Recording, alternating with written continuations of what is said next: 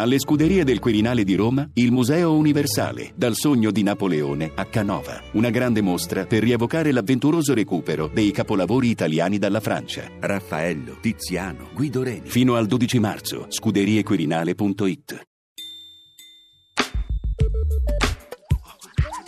L'arca di Natale. Animali da non perdere. Orso bruno. Ursus arctos. Vive sulle Alpi, in Trentino, in Friuli e sull'Appennino centrale e sono onnivori, insetti, erbe, radici, frutta, ma anche animali. C'è la tigre nella giungla che fa i i i, l'elefante in un laghetto che fa oh.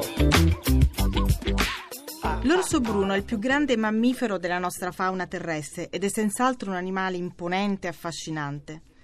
Circa 8.000 anni fa, in pieno Olocene, l'orso era il re incontrastato delle foreste europee e gli uomini primitivi lo temevano e lo veneravano perché contendevano con lui sia il cibo sia gli spazi, come ad esempio le caverne.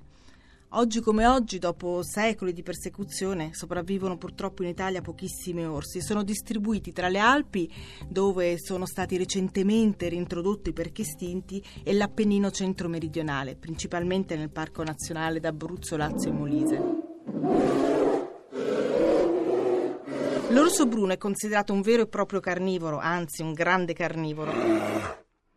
Ma in realtà si tratta di un animale onnivoro perché mangia di tutto, frutta, bacche, semi, radici e anche resti di altri animali ed insetti che trova rovesciando le pietre. Questo non toglie che se ne ha la possibilità non predi anche animali più grandi come pecore e vitelli, con grande sconforto degli allevatori. Nelle fasi che precedono il letargo, l'orso presenta la cosiddetta iperfagia, che è un bisogno di alimentarsi in modo frenetico per ricostituire quelle scorte di grasso che gli serviranno ad affrontare il lungo inverno che trascorre in letargo. È un animale solitario, per definizione, tanto è vero che noi alle persone un po' introverse diciamo non fare l'orso.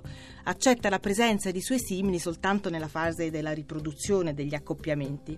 Come tutti i carnivori si trova all'apice delle catene alimentari e svolge quindi un ruolo importantissimo per il funzionamento degli ecosistemi, fra cui impedire il propagarsi di malattie pericolose fra gli erbivori. E poi mangiando un po' di tutto è un vero e proprio spazzino dei nostri boschi.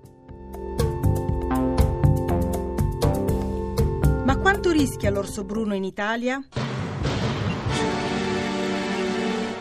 È classificato in pericolo critico, che è la soglia della vera e propria scomparsa. Per tanti anni l'orso è stato considerato purtroppo una specie nociva da combattere ed è stato oggetto di una vera e propria persecuzione, tanto che oggi ne sopravvivono in Italia non più di 100 esemplari suddivisi fra le Alpi e gli Appennini.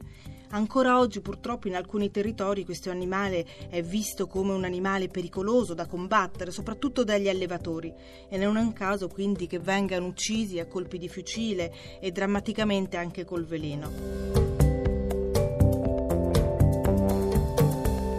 Esistono molti sistemi per rendere la convivenza tra questo carnivoro e gli allevatori più facile e serena.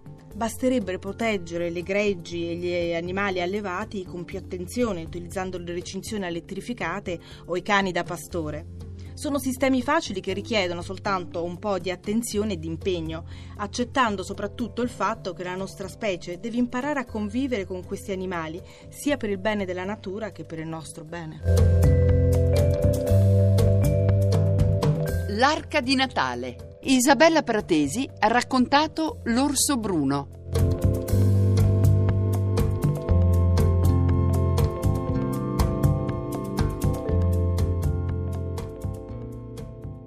radiotrescienza.rai.it